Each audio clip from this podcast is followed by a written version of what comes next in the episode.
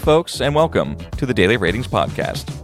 It's a show where each week we sit down with Vincent Daly to get his thoughts on the latest movies he's been watching, both older films and new releases. And don't worry, there's no spoilers. Vince will give a brief review of the movie, share some thoughts, and of course, then rate the film. The daily ratings are always fair, honest, and most importantly, they're consistent. On today's show, Vince will be rating and reviewing Easter Parade, directed by Charles Walters, The Caine Mutiny by Edward Dmytryk, Soylent Green by Richard Fleischer, Come On, Come On by Mike Mills, and newly released Moonfall, directed by Roland Emmerich. So stay tuned and enjoy the show.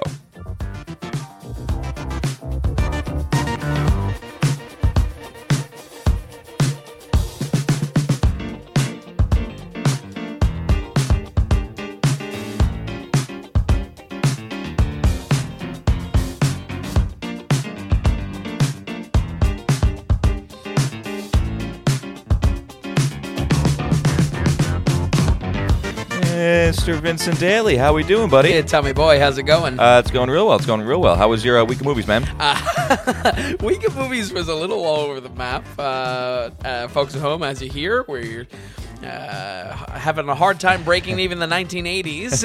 and then we jump forward to 2021 and, and, and new releases. So uh, a little bit all over the map, but excited to talk about films nonetheless. Yeah, I'm excited for the first two. Uh, I haven't seen them, and we're kind of on a uh, Fred Astaire kick. Mm-hmm. So let's start with that. We're back in what is it? 1954? No, 1948. 1948. And this is Easter Parade, directed by Charles Walters. Yes. Uh, so a fairly famous film uh, in Fred Astaire's Fred Astaire's filmography. Uh, this was on my list because uh, it was the one and only pairing that we have with Judy Garland of, of course, Wizard of Oz, the original Star is Born, and and a few other things. Obviously, a, you know, a very very famous star in Hollywood, and just in the same way that I looked at Funny Face uh, last week uh, with basically saying well, this is Audrey Hepburn's only film with Fred Astaire.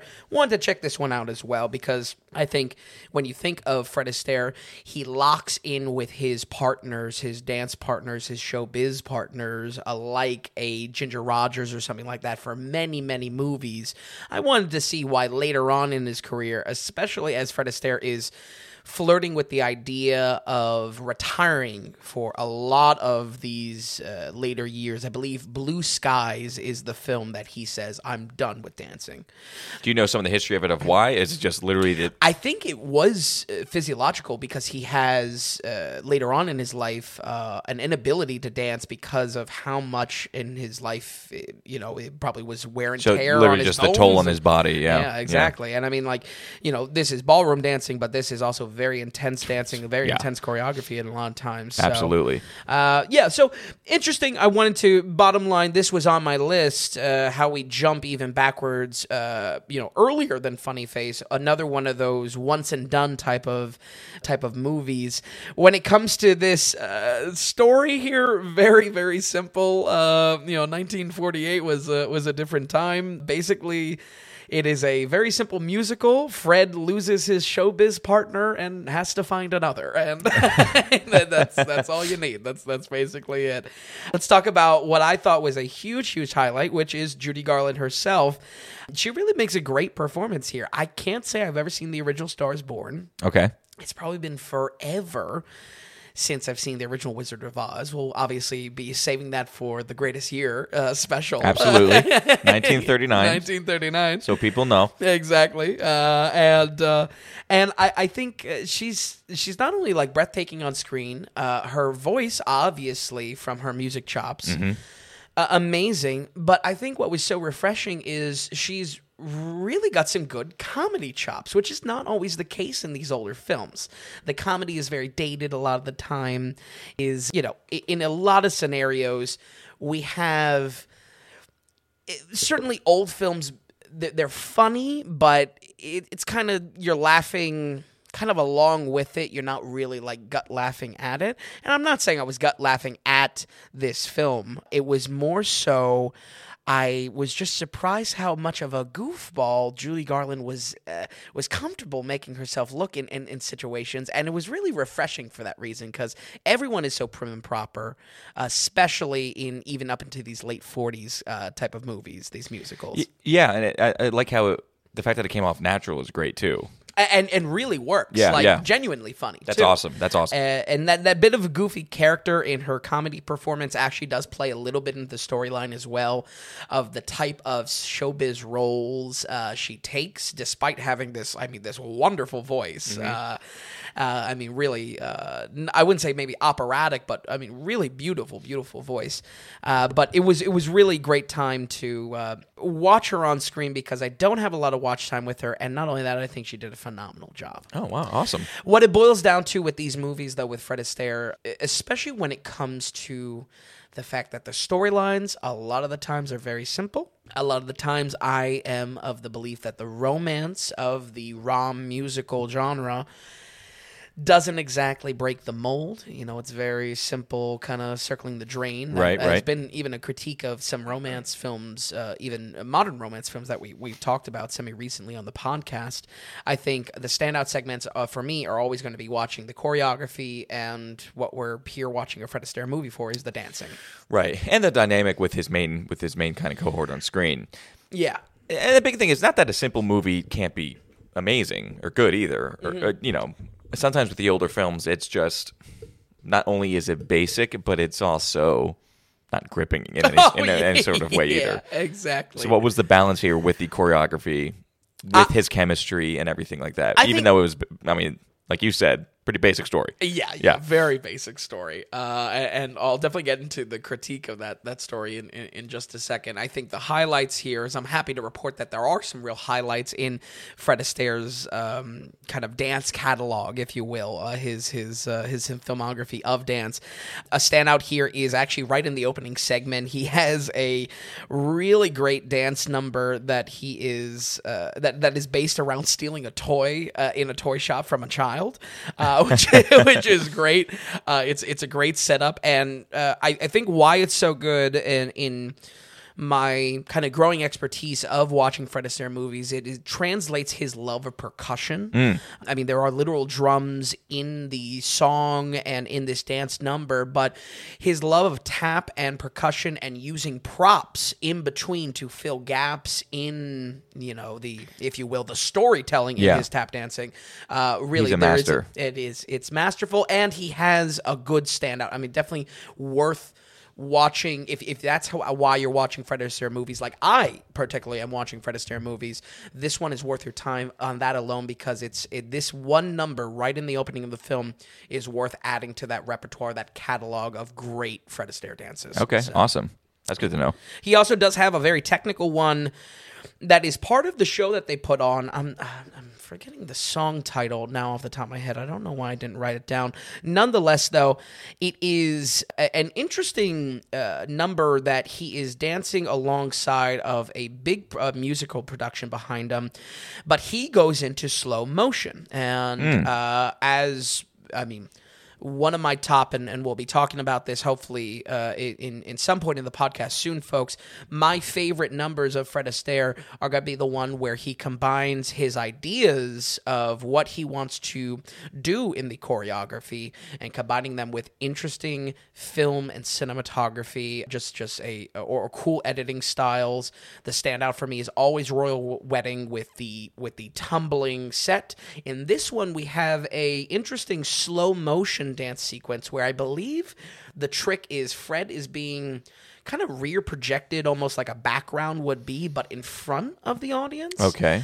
And it, it, it, it kind of works and it doesn't because uh, if you really want to think about it, how is that happening in real life? You know, Right, in- right. If you were to be sitting in the audience, but uh, it is still a uh, Fred is always thinking creatively on how to bring something new, bring something fresh to obviously a very crowded musical movie market that is the late 40s and going into the 50s. You know, he has to freshen things up. He has to crack the mold a little bit.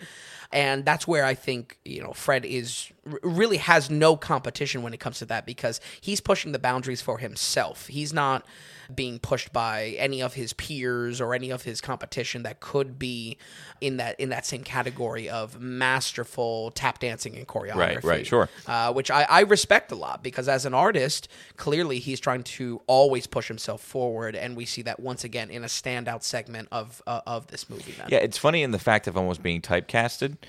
Yeah. but it's also being typecast because no one else has your like talent in the way that Right, you do, and yet he not that he reinvents himself like with mm-hmm. these films, mm-hmm. but he just continues to he, he continues to keep the attention of the audience. Yeah. and it's different, even though it's the same. It's different, and it, mm-hmm. that, that's pretty cool to keep that up after so many decades. Absolutely, and, and and especially where you look at a musical and it's going to be so much about the music, Mm-hmm.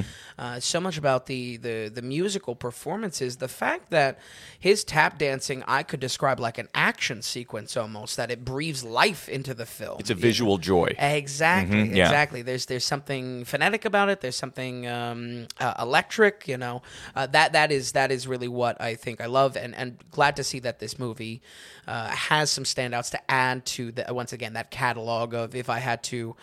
Uh, almost in a very clickbaity way, you know, the the best Fred Astaire dances. You know, I, I I've now uh, watched so many films that I can say heads or tails. Is this something worth your time? Is this something that is uh, you know uh, uh, worth watching for Fred specifically? Right, right. So, I, I would say where I want to wrap things up is uh, while the dancing and choreography is a big step up from something like Funny Face that we just watched last week, the romance is not a step up and a much more simple, simple plot. It, it's pretty much boils down to uh, you know, oh well, I thought there was, there was one thing, and then actually I'm in love. Okay.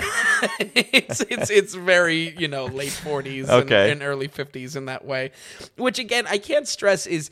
It's not necessarily a problem, but if my creative goal or my objective for how I'm rating movies is how much is this worth your time in the present day in in watching this uh there there's there's not much uh there's there's there's it's lacking a dynamic nature for me to say oh this is something you know that, Right. you know you timeless you can watch at any moment. And, and that, that's where some of these romance when they grow weaker it's not that the romance or the performances are bad and not that i'm particularly knocking something that's just simple and straightforward. You know it's a musical. It's not really trying to be a drama in any sort of way. So i understand what it is.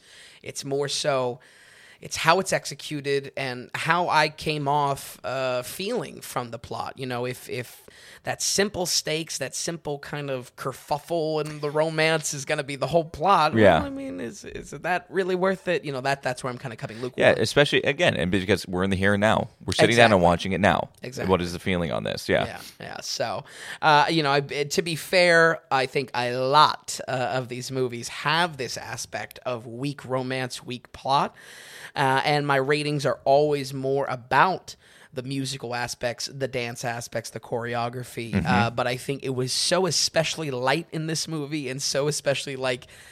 Christ, like just communicate and like the problem is solved. Right, right, know? right. It's like, oh, he's my dance partner, but I love him now. You know, it's so so, so theatrical and and, uh, and very needless, and, and really, despite how uh, adorable, cute, uh, you know, gorgeous Judy Garland was on screen, uh, I think again, it's it's it's a good movie, definitely above average. I'm not coming up much higher than that, so we're gonna go ahead and give uh, really the classic Easter Parade a 67. Okay, yeah, 67. Good movie. Very good movie. Mm-hmm. I think that works. Uh, you know, and as far as we have Fred Astaire, a pretty decent Fred Astaire flick as well. Yeah, I, I, I, I think the main thing I want to get across is that there are segments in here to offset a very simple plot. And those segments are, you know, him again, once again, just always adding to this repertoire of, you know, every dance number is worth seeing in its own right, you know. And that and that's I think the the the juice for the squeeze. I think that's what he gets out of being challenging himself creatively uh, to always be advancing. You know, I mean, there's there's much more than just pushing and- the envelope. and bring something different. Yeah, bring something different to the audience that they haven't that they haven't seen before. Exactly, Yeah, absolutely. exactly. All right, so sixty-seven, great score. Uh, well, very good score for for Easter Parade. Mm-hmm. We're gonna jump ahead. That was forty-eight, so we're jumping ahead now six years. So we're gonna do the Caine Mutiny. And uh, what made you what, what made you a go great here? question, I- Tom. you know, I was a great question. I was asking myself this as well. So, so folks, I knew I was going to have to watch a a, a big big blockbuster and that is of course moonfall uh, and i was like you know what Eh, um, I'm gonna have to keep up with blockbusters and, and new movie releases. Let me get something classic in there. This was on my list alongside of like Moby Dick with Orson Welles, and you know, and this is of course Humphrey Bogart in, in the Caine Mutiny as well. Let me tell you though, Tom, I have never had a movie challenge me this much as a reviewer yet. what challenge you in what way? uh, in me thinking that it's bad, and I, I, and and there's not much value here to, Okay. to watch it in the present day. I was having a existential crisis over this movie because you know I, I really enjoyed how the podcast and doing this has has challenged what I watched, has challenged me in the type of of how I'm looking at maybe a mundane movie or a movie that I don't I, that I as an audience member wouldn't see on my own. Right. So I, I, I enjoy how this podcast and doing this critically with you has pushed me in you know basically taking this from a hobby to Something a little bit more professional. yeah, Yeah, exactly. To to kind of a creative endeavor and, and, and, and a challenge and a kind of a workshop in that way. Man, this is uh, this movie challenged me in a way because. Uh, you know, it's it's Humphrey Bogart. It is an Oscar, I think Oscar nominated. I, I could be Okay. wrong. It is a classic movie by e- by every extent. Right, pretty well known. I, I when you first said it, I didn't recognize it, Mm-hmm. and looking at it, I, I, I did. Yeah. it sparked something in my brain. Just like, okay, I had heard about this, but yeah, it's, uh, nominated for seven Oscars. Yeah. Uh, and I can't tell you, folks. I mean, you watch this film, and there is just like tonal whiplash. I did not like this film at all. Wow. Okay. Uh, and believe me, I like old movies. We've been talking about Fred Astaire movie. You know what I mean? I it's it's not that I was um, kind of blocked out of this. Or Yeah, of anything course, like of that. Course. You know, believe me, I was approaching it with the with the same eyes. Uh, You're actually as I- excited for it. Exactly. Yeah. this was supposed to offset Moonfall, and by the end, I was hoping, oh, I, I hope Moonfall's worse. let me let me crack into it a little bit. So we have a very '50s movie, uh, just extremely, extremely '50s.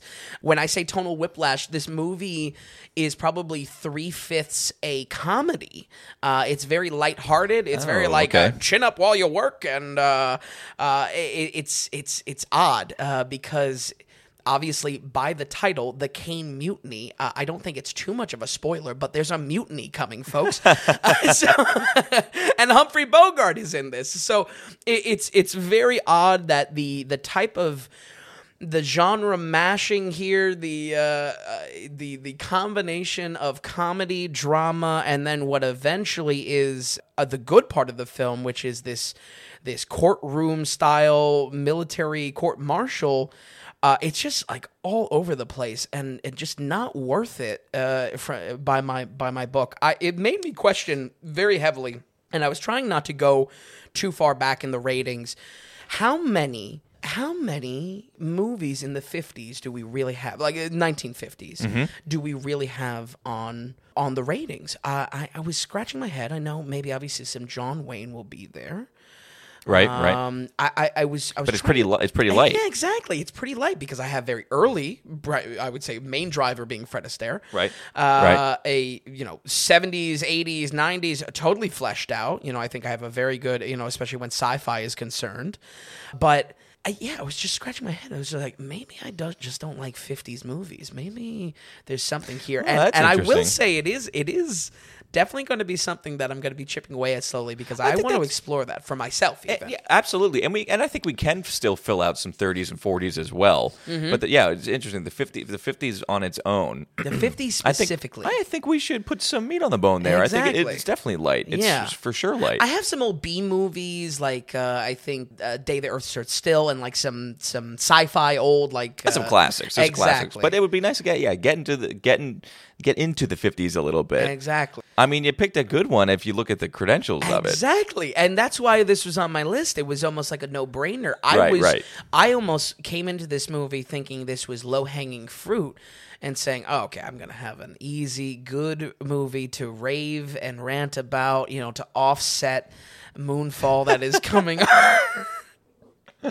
Boy, was I and, wrong. and just enjoy a good movie from the 50s. Oh, Boy, was I wrong, Tom. uh, this movie, uh, for having a title with the word mutiny in it, uh, is surprisingly lighthearted. Uh, we follow Van Johnson and Robert Francis, who are uh, basically just newly recruited officers uh, aboard a, a naval ship that is that is rarely deployed. It's like a minesweeper. It does see some action eventually, but it is very laid back and a sloppy ship. This results in like the goofy, lighthearted tone that everyone's still a hero. It is very 50s. It is very patriotic and I and I don't have a problem with that.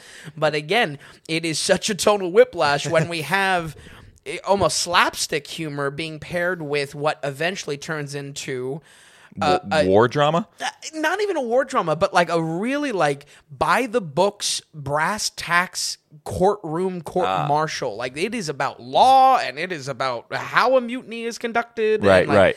Yeah, eh, very odd. Uh, I would say again, if I have to pinpoint why this was tonal whiplash, it's how the comedy is layered in, and this is nowhere worse than with Humphrey Bogart himself. He plays a captain that is just flat out incompetent, flat out annoying to watch on screen. Uh, and believe me, like, I, I love Humphrey Bogart. He is uh, the moment I saw him on screen, you just uh, I almost got chills because it's like he's he's such a presence on screen. Yes. He's such a good actor.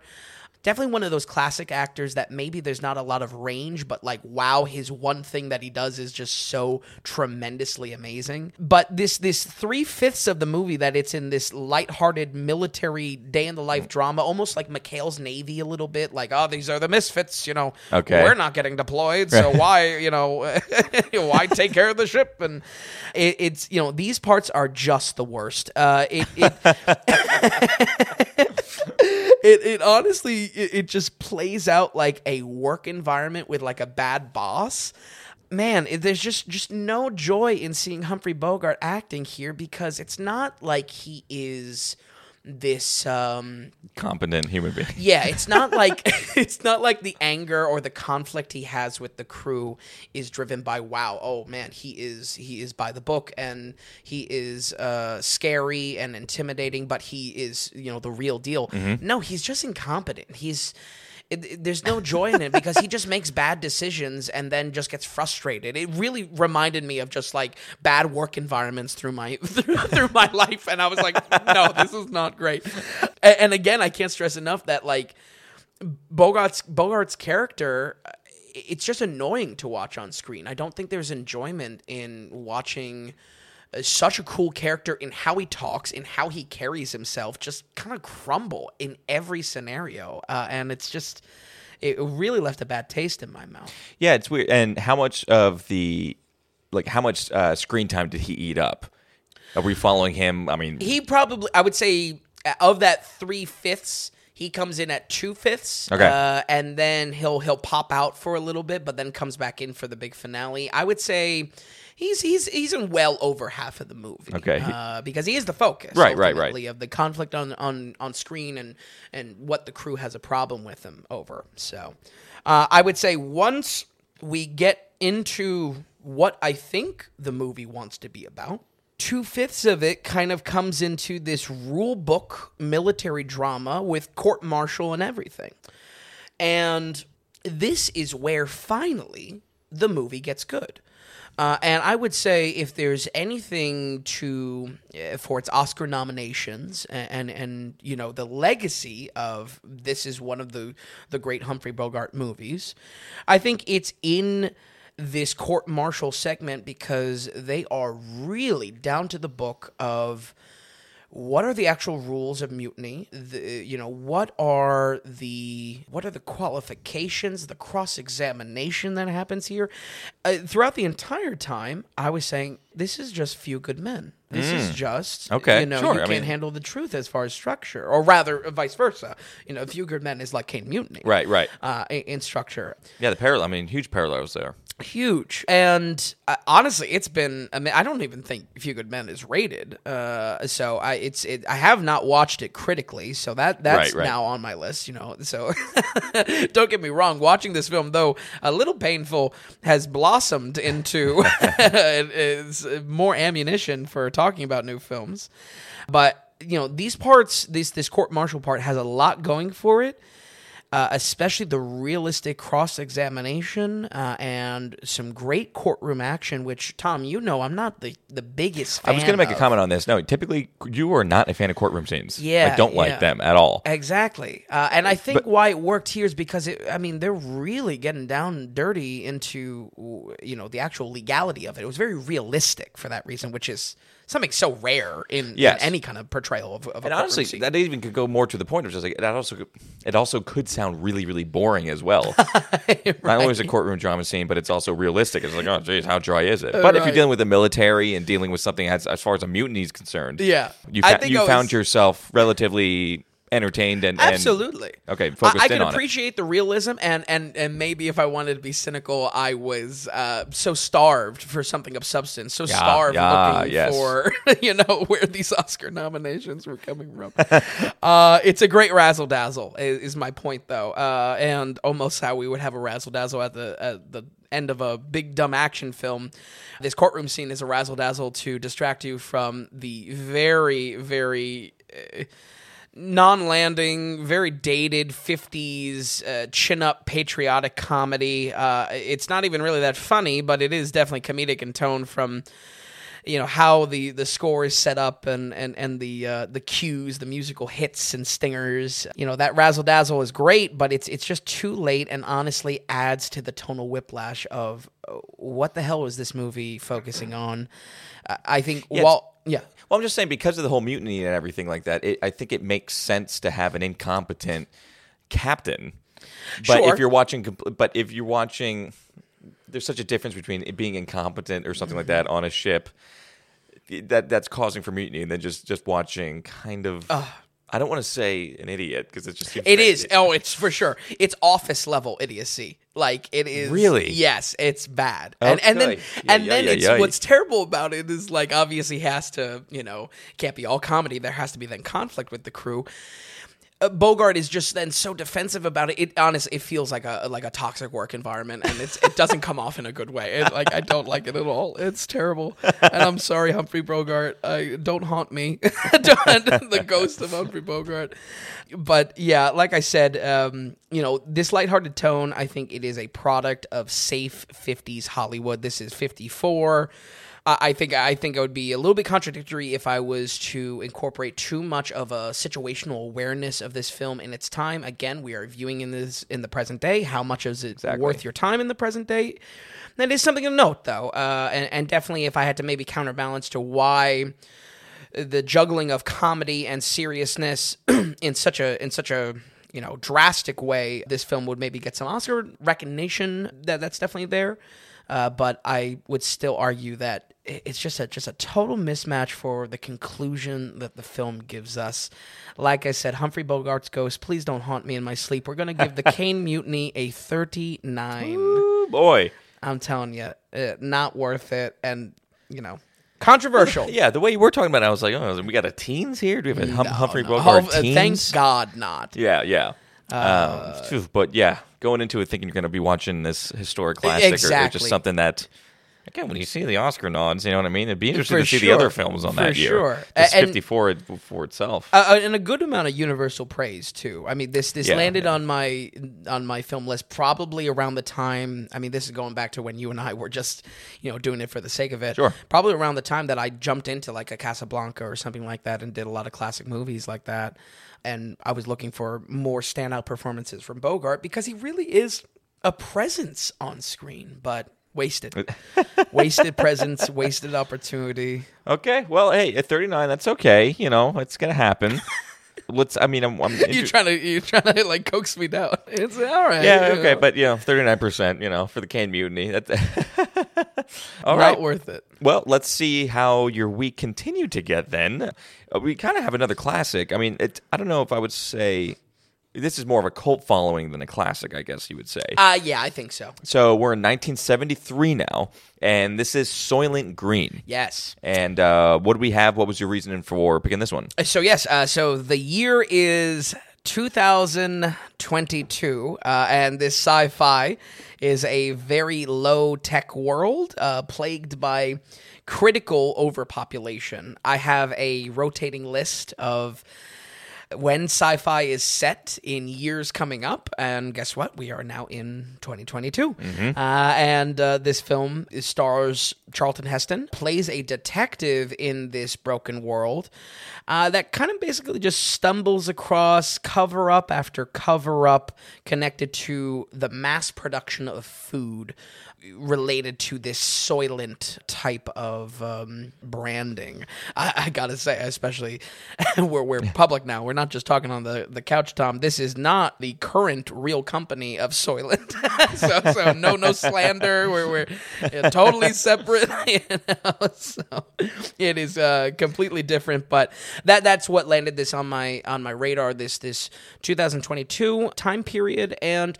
I'm always looking for the sci-fi gem. I am always course. on the prowl. For Well, that. it's so cool that it hits. I mean, it's 73 and it's talking about the year 20, you know, 2022. It's like, Exactly. that's awesome that, you know, start Yeah. the year out like this, really. Uh, absolutely. Yeah. I think the standouts are how low tech the world is. Uh, it Hmm. almost pushes the boundary of calling it sci fi, and you could probably just call it like a dystopian type of detective story or dystopian noir, if you will.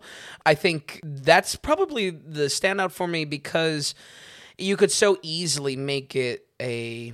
You know, we, we talked about THX uh, not too long ago, Yeah, and, and, yeah. and many films in this era of late 60s, early 70s that it is a utopian world. There's a very realistic tone to Soylent Green in that overpopulation defines it. I believe right in the opening credits, it says New York is 400 million or something like that Okay. which obviously in 73 is is outlandish you know it's outlandish now Yeah. but we'll see maybe maybe 2042 uh, but, but uh, a lot of time is put into highlighting how truly shitty the quality of life has become and the constant or or rather the well the, the constant contrasting that the film does is with simple pleasures, basically putting our characters up against coming across maybe a little bit of meat, uh, a jar of jelly, hot water, ice, uh, and just being so stunned by it. Okay. I think it, it, it works and it doesn't. I think it's a little hammy in parts. There's, I wouldn't say overacting, but um, I don't know. I, I, just, I, I don't know if little it's over the top. Yeah, I don't know if it sticks. I guess I, I just kind of want to talk it through. I don't know if it sticks of having. Uh, Heston come across a glass of ice and acting the way he does, Hmm. that he would never encounter ice in his entire life, where the timeline just doesn't make sense like that. And believe me, I'm going granular because this movie is calling itself a sci-fi. Uh, so if it's trying to be that science fiction, I think it opens itself to up to you know kind of critical examination like that. It is mostly visually striking and really works best when you have scenes of hundreds of extras. Yeah, it's just selling that theme of overpopulation, selling that that scrappy, uh, struggling quality of life that everyone is living. Uh, it's not so much in when they're drawing contrast to oh, some people have it good, and look how rare this is. That's where it doesn't work for me. Where it does work is just how crappy the lows are because I still think it is visually striking to see on screen, especially in '73. Right. A cat, uh, you know, uh, you know, live action sets of hundreds. I mean, like probably a good 400 people in, in this one. Uh, That's in- awesome. Yeah, That's uh, really that's actually really cool. I think that's where it stands out, and definitely probably the biggest highlight uh, of watching Soylent Green today, where very easily that could be so outclassed with modern uh, technology, Sure, CGI, yeah, yeah. You know, so acting is real odd though. you know, I just think uh, I don't know. Maybe I gotta open my eyes a little bit with old acting.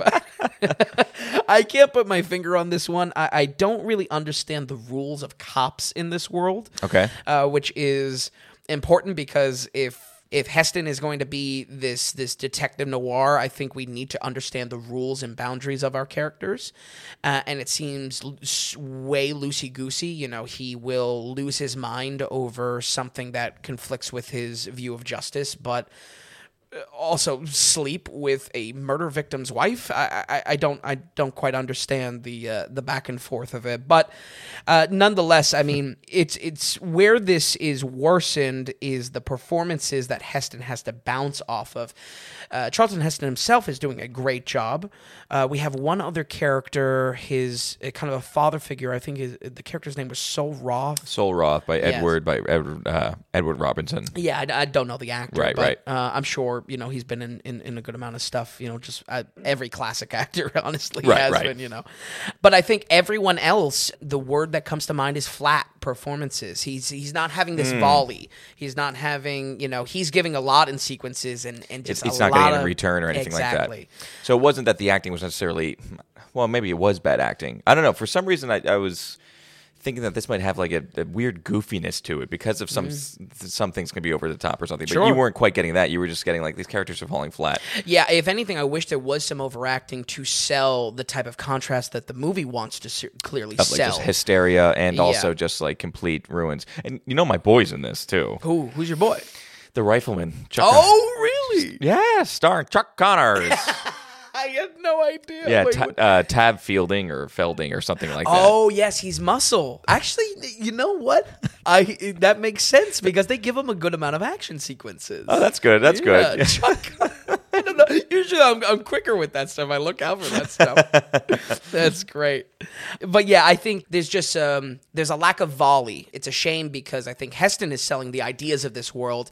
The extras, oddly enough, are selling the ideas of this world. Right. It's the secondary performances, the supporting roles and- performances. Yeah.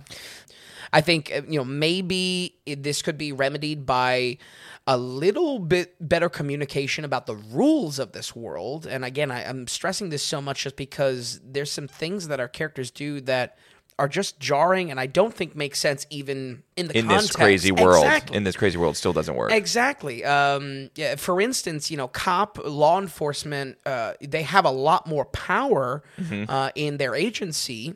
Just, just certain things that are done, it just makes me scratch my head. It's like, well, this doesn't even feel like it's set up in in the rules of, of, of this world. But again, eh, the reason why I'm sticking so much on this is that if you're going to be crafting a environment, if you're going to be crafting a reality uh, to science fiction, I think the logic of the world has to make sense because that's basically your hook to caring about. Well, and if characters. anything, you- once when you set it up, you stick to it. You- Exactly. Mm-hmm. you, know what are the you know what are the rules of this world, and once you set that up, I mean, if you're breaking that, that's, that's, not a good thing. Yeah, and maybe maybe uh, more balanced is is it's just that it's weak. Uh, you know, has Right, a right, weak- okay. weak commitment to it, but uh, Still, that doesn't work. Then it's Exactly. taking you out of it. I mean, if you're scratching, if you, there's moments where you're kind of taking you out of the film, and you're just like, okay, wait, so okay, so the cops are not what I thought. Like, okay, yeah, like, exactly. that's not good. You don't want that. Exactly, especially when there's you know concepts of state delivery of food and dealing with overpopulation. You know, there's there's things that the film definitely wants to tackle. You know, it's not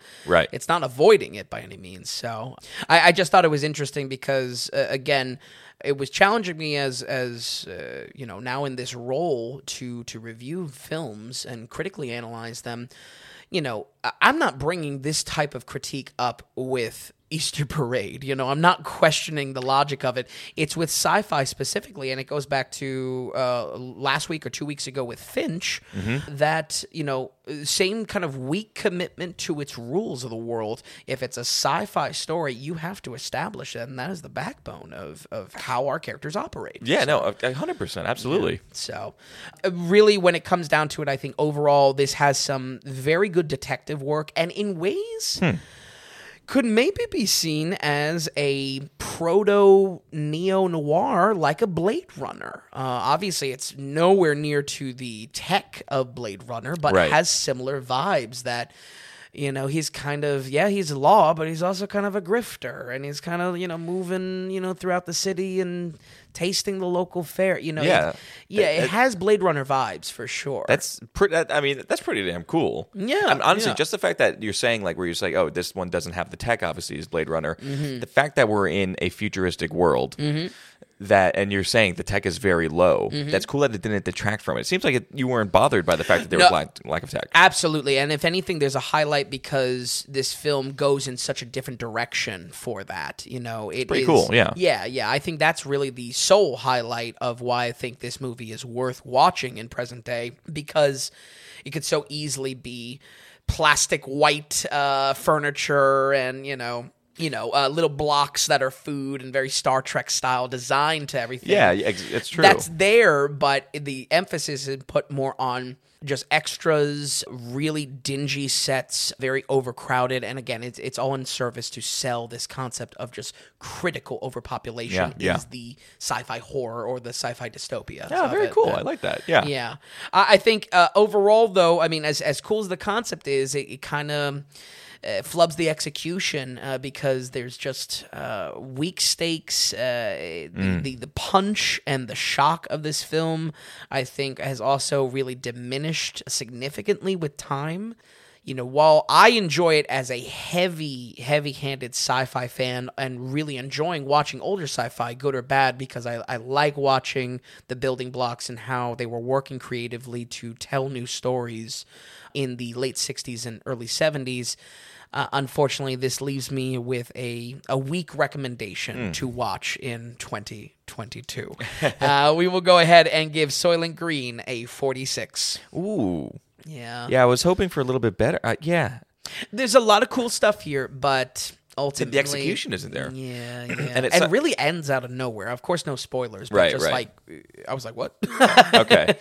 so yeah, that's a shame. And maybe if the act, I mean, when you have, it, it's great that Charlton Heston was great, but if that's all that is good to be seeing, Mm-hmm. Yeah. if he's the only good actor, the good, you know, if he had no decent supporting role to have that ping pong, that back and forth kind of, you know, that that drops it off immediately. absolutely, So, Mm-hmm. absolutely. all right, so 46, uh, kind of middle of the road for Soylent Green. Yeah. Uh, I- topical in its own right, though, because again, it's it's a 73 movie talking about 2022, which Exactly. is always fun. Yeah, and- always fun. and, But and I'll continue to watch these as as the years progress like that, you know. But I, you know, really, the, what I'm looking for is the rare gem. I'm looking for the Solaris that I just, you know, I find out of nowhere. The original like- one, by the way, yeah, not, exactly. not the. right. Uh, not the George Clooney one, uh, but like um, uh, uh, an old sci-fi like that that I'm finding is just like, wow, how did I not know about this? And more importantly, this is you know a top tier film. Right, know? right. So All right, cool. All right, so 46 for Soylent Green. We're jumping really far ahead here. We're in this year, not quite in theaters. It's out of theaters, Mm-hmm. but it's a 2021 release,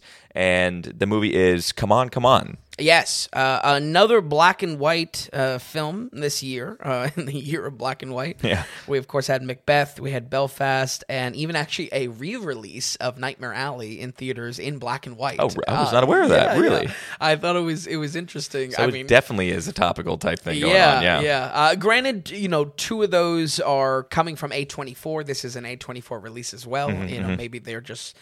Uh, they they hit it big with Lighthouse and like all right we're going in on it you know this Yeah, is what we do now. Uh, yeah just just something to note because I think you know some people could not like the black and white aspects. Yeah, sure, Uh, sure. unlike uh, Lighthouse or even Macbeth uh, not seeing really a, a huge reason for this to be black and white uh, Okay. creatively I did really love this film. Uh, I am a sucker for this type of story. This is Joaquin Phoenix playing a, a a interview storyteller. It reminded me of almost like an NPR or or a Snap Judgment, you know, style of like storytelling Okay. through audio logs. Like a- yeah, uh, radio yes, journalists yeah. exact. And his character is a little bit broken. Honestly, almost every character is a little bit broken in Yeah. this. Uh, I watched this before Caine Mutiny, and it was just so funny to go to Caine Mutiny, and then like everyone's just like, "Up, chin up," and you know, where, and where like everyone has depression in this film. Uh, uh, but he, uh, Joaquin Phoenix, is estranged with his sister and ends up reconnecting with her uh, through his nephew, uh, through his nephew, through her her son. The performance here is right where I wa- want Joaquin. It is melancholy. Uh, I enjoy him in this type of role a lot. I am a huge fan of the Spike Jonze film Her, which I feel has probably the closest vibe to how Joaquin is just kind of fighting some demons and whatnot on the inside, and but still moving like that's forward. Joaquin. You know what I mean? Yeah, he has that be- vibe Might about be him. the dude. like it might just be Joaquin. uh, compared to the master, also like oh, sure, sure. yeah, okay. So yeah, I, I, I just really I, I really like what he's doing here. It feels great, especially after the return of Joker, which was I I mm. love Joker.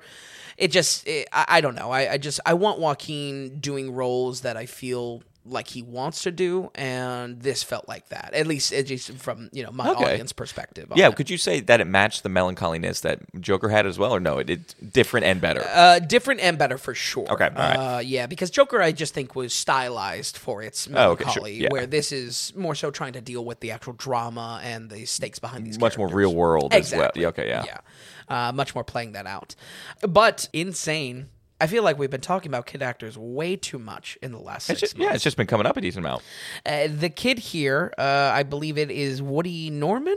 Is that right? Woody Norman, yeah. Woody Norman. Yeah, uh, I wrote that down, but it didn't sound right when I, when I read it there. Good old Woody. Good old Woody. Uh, uh, he is playing a extremely eccentric role. This is very challenging. At first, it wasn't sitting well with me at all. My my no go kid radar was going off. Okay. Um, I, I think this this role even challenges the rule right on the nose of what I want a kid actor to be. I want real kids. I do not want kids acting, if that makes sense. I want Florida Project. I want kids Ah. being kids. I don't want kids playing roles. This very plainly is a kid playing a role. It is a kid acting, and not only that, a very ex- eccentric uh, type of role. I mean, the the, the child in this, uh, Buddy, I believe is his, his character. His name is it's Buddy and Johnny, I think. Uh, he uh, he's Jesse. Jesse. Jesse. It, I mean, it is grating. There, there's a lot there that um, if you're not into kid actors, and I, I, oddly enough, I would almost include myself in on this. Uh, this is this is kind of walk on eggshells approaching this one. I will say though, it sold me by the end. I think the credit goes to just the balancing act of a lot of factors. Go ahead though. Yes, So I would say t- flirting with not being good because the acting wasn't good, or because it's weird to see a kid acting the way he was. Like the essential, like Mm. what, what what was it that was bothering you? Was he a bad actor? No, I don't think the kid was a bad actor. They strategically cut away from when he ever has to cry. We never see him like really cry, Okay, uh, which I think was was was smart. Uh, but what was that? That like you said, the first half or something like that. What was Yeah. gnawing at? you? What what was the role is so out there. This kid, the, the character itself, right? Okay, gotcha. It would be grating if an adult was playing it. Is okay, uh, that's what. I was getting at. Is it the is it the actor or the character? the character. character Okay. Yes, uh, and that in combination with having to be, you know, performed as a, you know from a kid, you know, Mm. Mm-hmm. a lot to ask for. Yeah, I was watching it and I was like, I think this works, and thankfully by the end, I I believe it does work. Okay. uh, but there is a little bit of some buy-in that you need in the beginning, uh, some startup, if you will, before you're really attached to it, uh, and. No, well, we're prepared for it. And Now that you're just saying that, maybe you know people Yeah. that are going to go watch this afterwards can at least be a little bit prepared. Exactly. Be, be prepared even quicker. Yeah. Yeah, I I think there's a lot of praise to this film, and, and I will get into where I really do. Again, like I said in the beginning, I, I, I love this film. It's just that I, I have to be realistic and kind of give almost, uh, if you will, kind of a trigger warning to, to bad kid acting.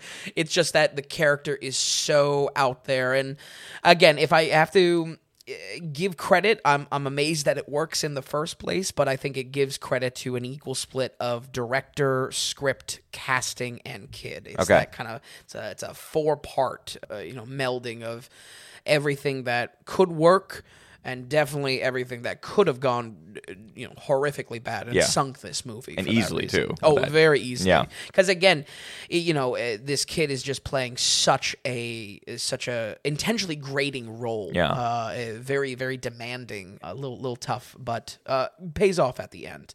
A quick note: I love how texting is presented. This definitely is uh, more of a brownie point for me. I am always a fan of watching how texting is portrayed on screen. Uh, ever since watching uh, House of Cards, an original run of that, I, I, I love seeing how different directors tackle how. Yeah. It's funny. It's it's something Uh, you know, new to deal with in the, in the past ten or fifteen years. Yeah. Absolutely, and, and I and I always appreciate it when it's not just shot reverse shot of phone and then screen reaction. We want them on at Yeah. the same time. Mi- Mix it up. Exactly. Uh, so it is. Uh, it is. It, it was a plus for me, and I'm not saying it's groundbreaking, but it proposes a very simple solution that we just have uh, almost closed captioning of the text message on the bottom.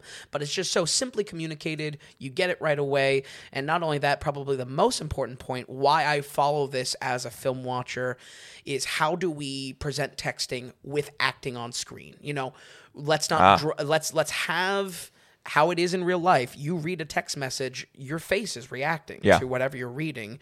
That is never going to fly with shot reverse shot. We need to see that first reaction while still communicating, obviously, what the character is reading. So, uh, a little bit of a brownie point there.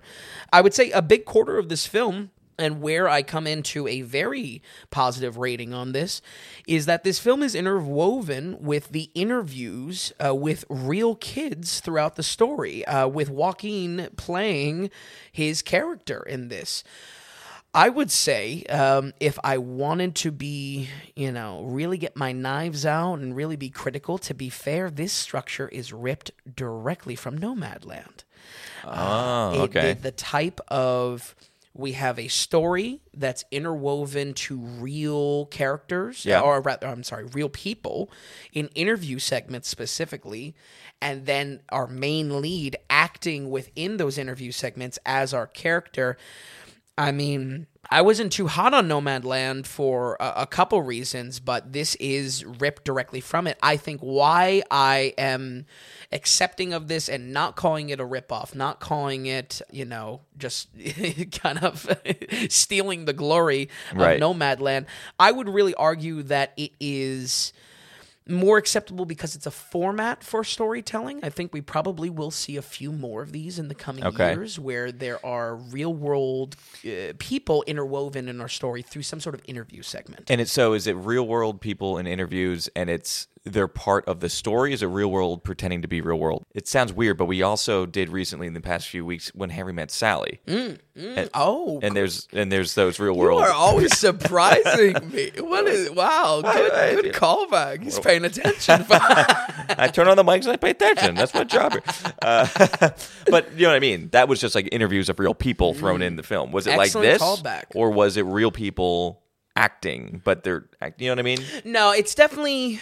Well, I mean, Harry Met was real people, but I think there was too much of a punctuation point to those interview segments. And if I ah. remember, I was kind of lukewarm on their inclusion. They're cute, but they're not. you, li- really you liked it, substance but you what? Ex- right, you were Yeah. hoping. I think with Harry Met Sally, you were saying they could have dropped in the real people, whatever they were talking about with Mm-hmm. the real world things. They could have dropped it into the storyline better to, to exactly fit what was going on. Yeah, implemented it where that is there that is certainly with nomadland as well i think where it is a step above nomad though nomadland though to be fair a little bit ripping off of its style is that those interview segments in Nomadland was just for the curiosity of Frances McDormand's character with people living the life. Okay. Where Joaquin's character in this is he's an interviewer. So it makes Ah. sense that we see him in the day in the life doing these interviews and not only that, the kids stories, the the the children speaking about you know the many different topics that are covered in these interview segments Mm-hmm. they weave into the drama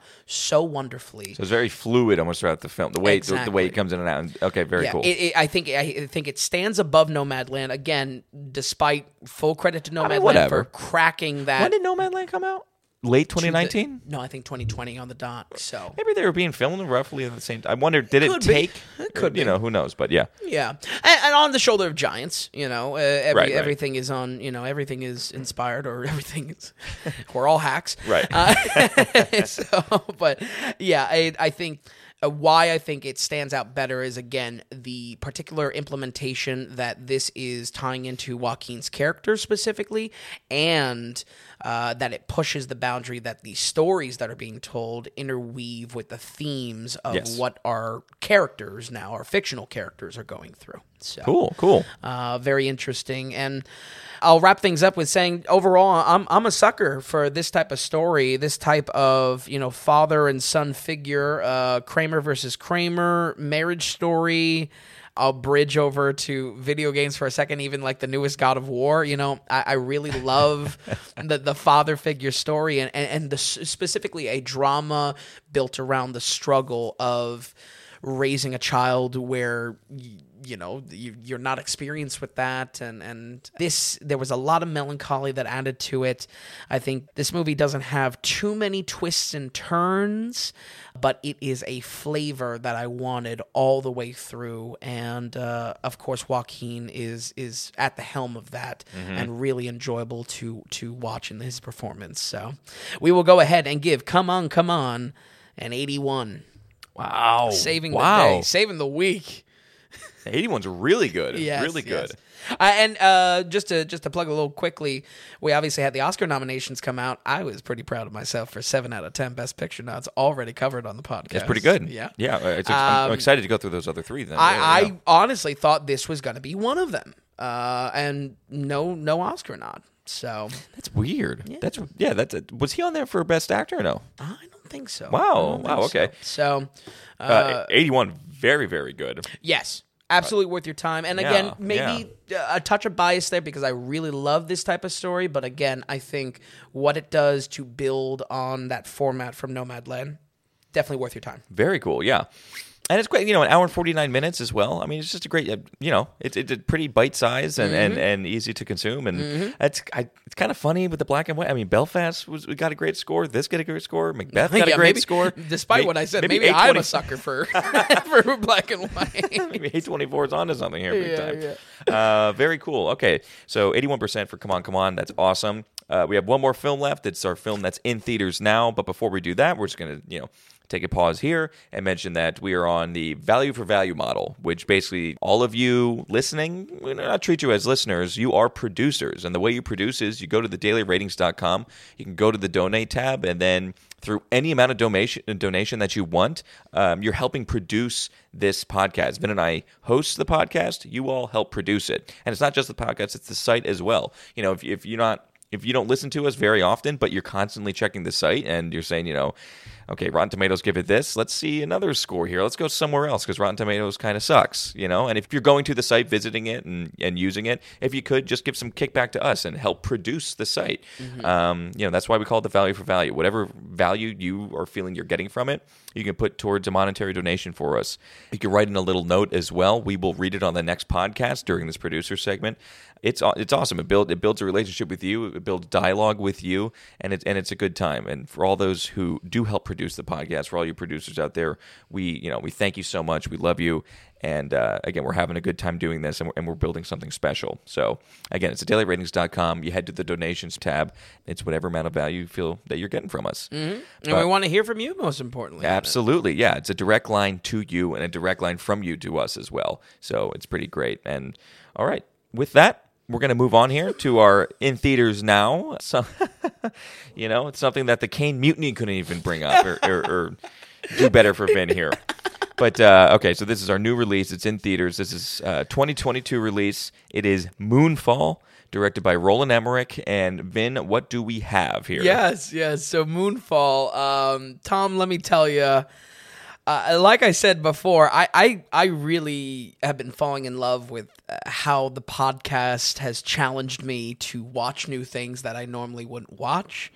Folks at home, I mean, when when we were doing this, you know, just for the sake of it, you know, this was just me watching what I what I wanted to watch no matter what. So it was a lot of sci-fi, you know, uh, things like Fred Astaire and whatnot. You know, it was just where I wanted to go with it.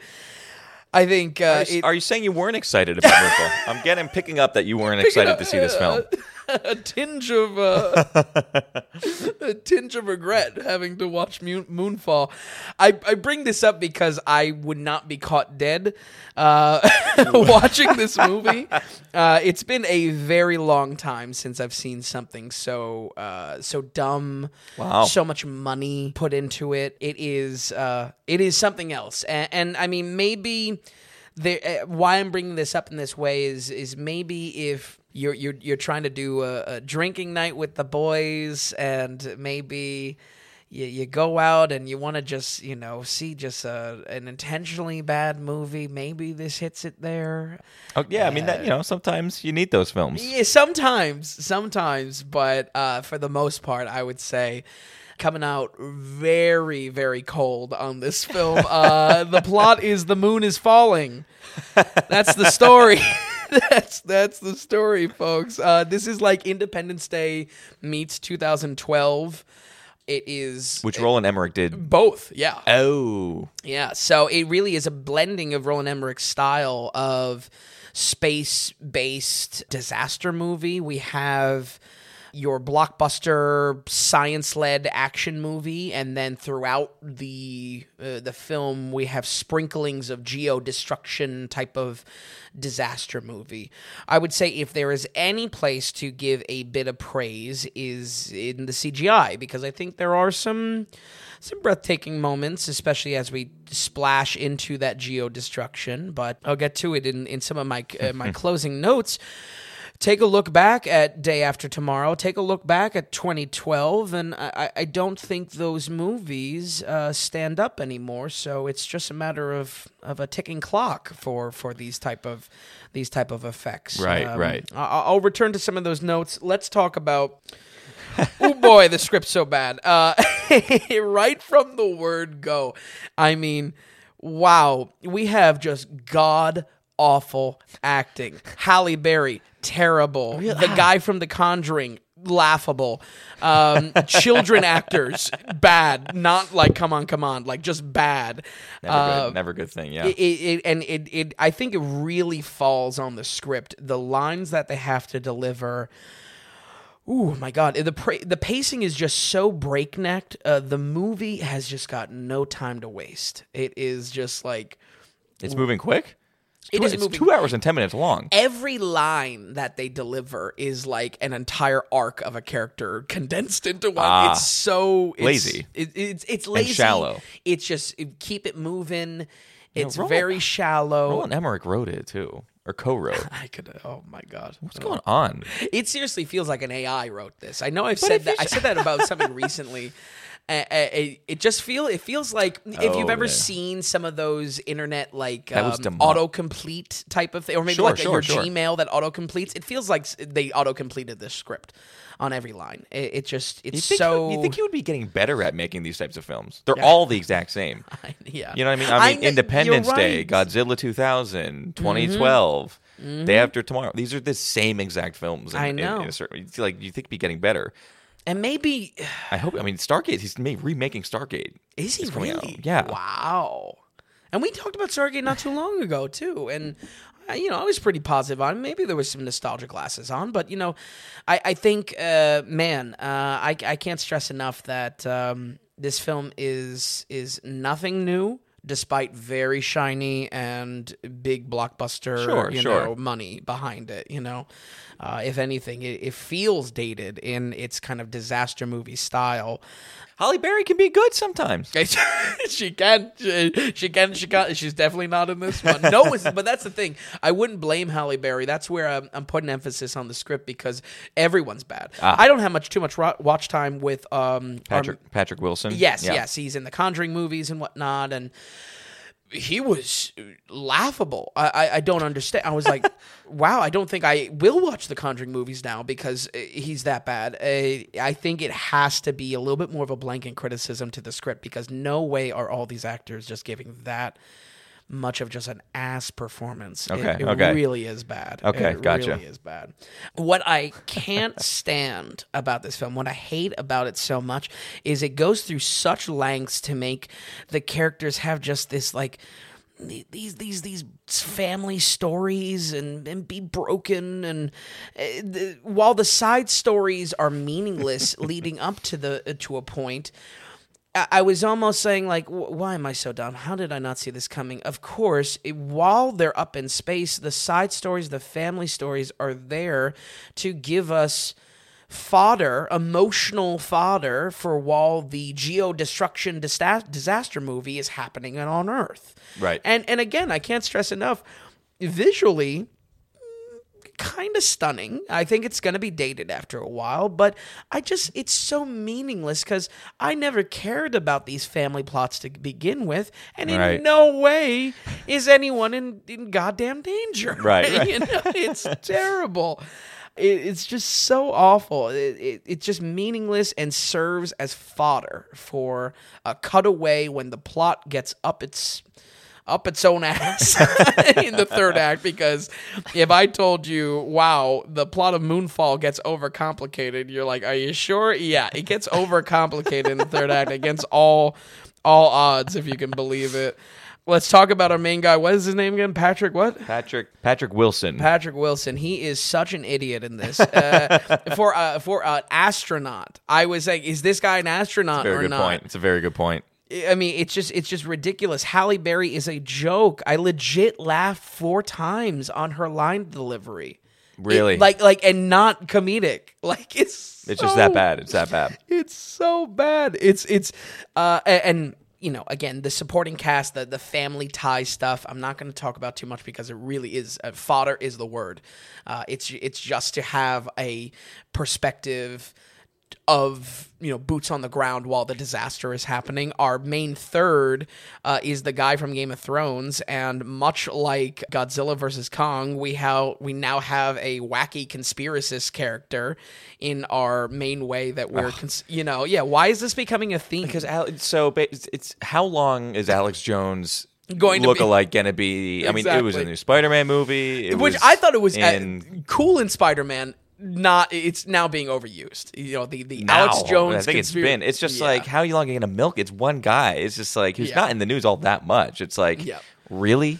yeah. I mean, it goes all the way back to uh, Godzilla vs Kong. Yep. That's It- what that's what exactly what I mean. It feels like we're probably going to get Ev- like a yearly character like this. you Yeah, oh. I think it's every single somewhat apocalyptic film or, or anything like that. Any any film where a city is being destroyed in some sort of way, you need to have some sort of conspiracy theorist Mm-hmm. Alex Jones guy now. that's a cover up or yeah. It's just like very good. Being there, done that, and can we get something more interesting now? exactly It's And- laziness. it's laziness. And when the reveal of it is that oh maybe there were little right all along, it's just like okay well then I don't care. I don't care.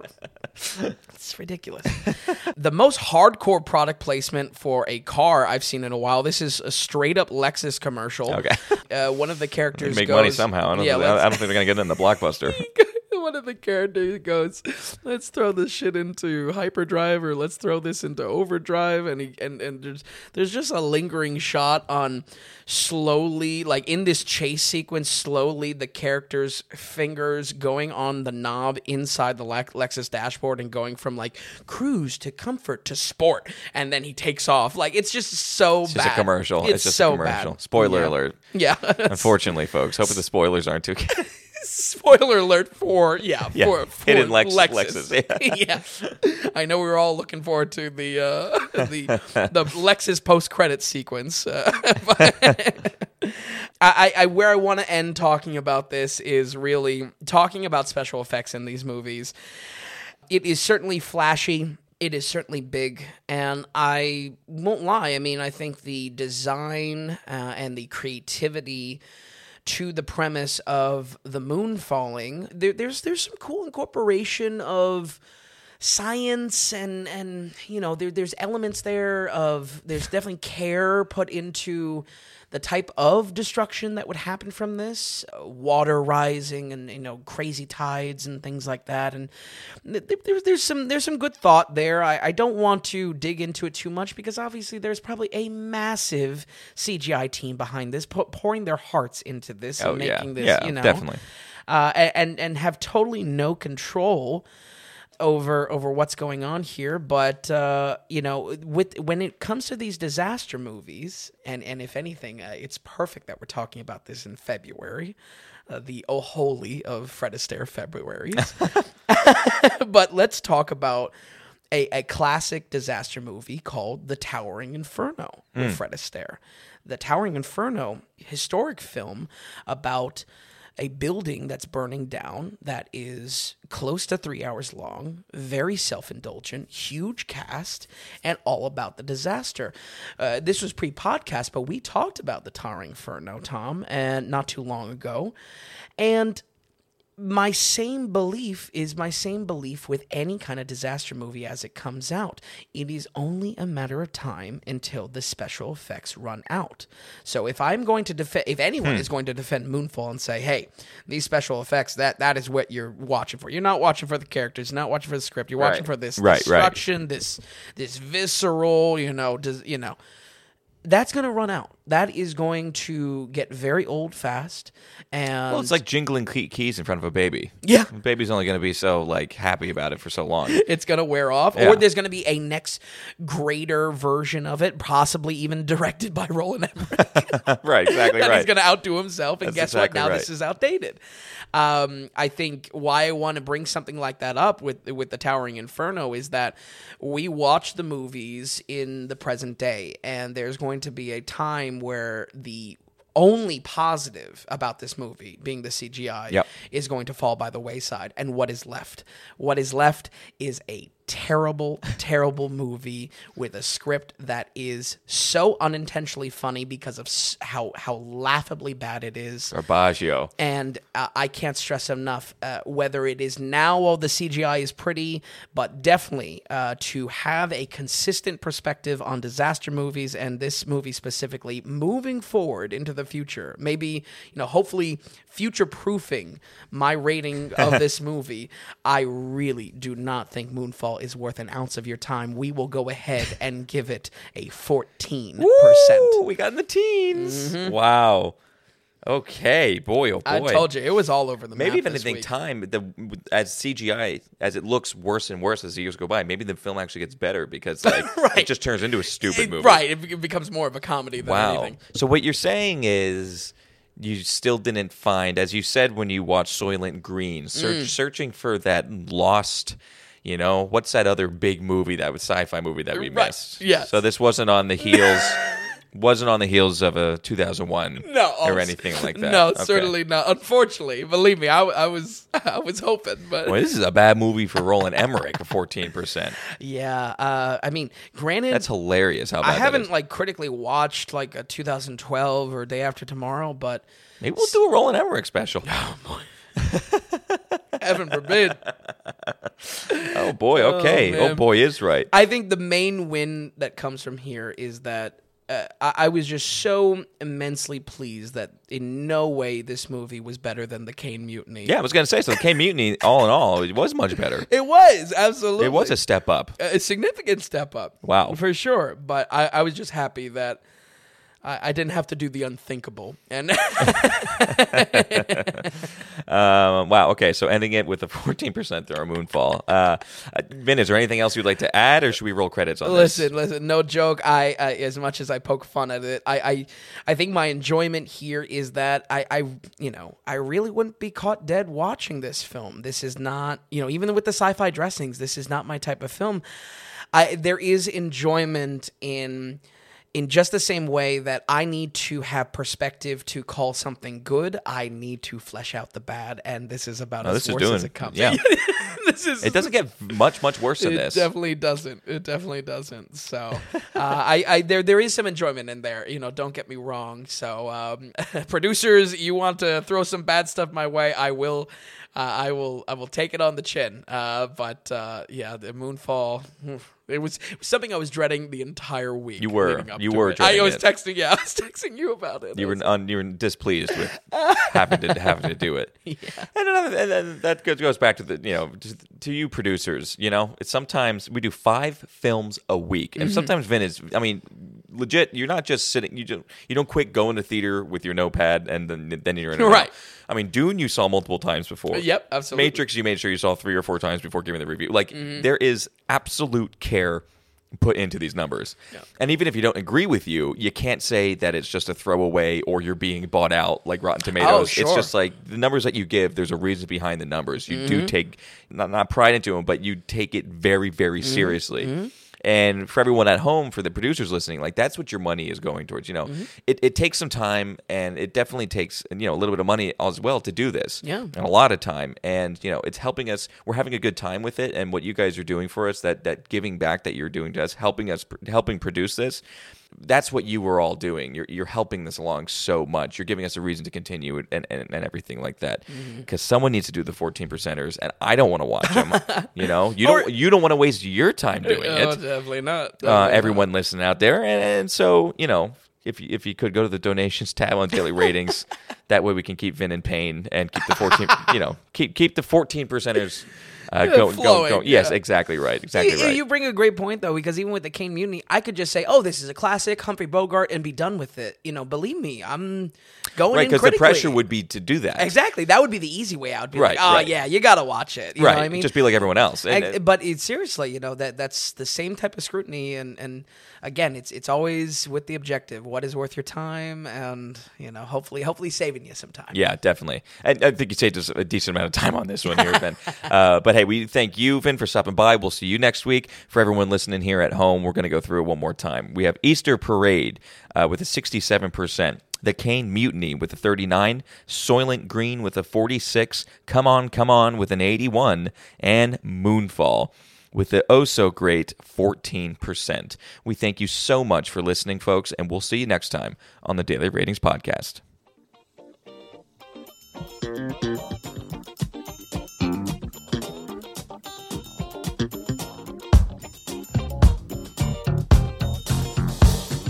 You enjoyed the podcast, if you would, give us a good rating or tell a friend about us. If you're wondering if a film is worth a watch, or if you'd just like to see more movie ratings from Vince, be sure to stop by thedailyratings.com, where we have our ever expanding catalog of films. Also, if you found value in the podcast or our site, become a producer and go to the donations tab on thedailyratings.com. You can donate whatever amount of value you feel you received from us. You'll get a producer mention on the next podcast episode, too. Because we're looking to build this into something large and great, but also be independent from those corporate sponsors. So we greatly appreciate any support from you all. So thanks so much, and we'll see you next time on the Daily Ratings Podcast.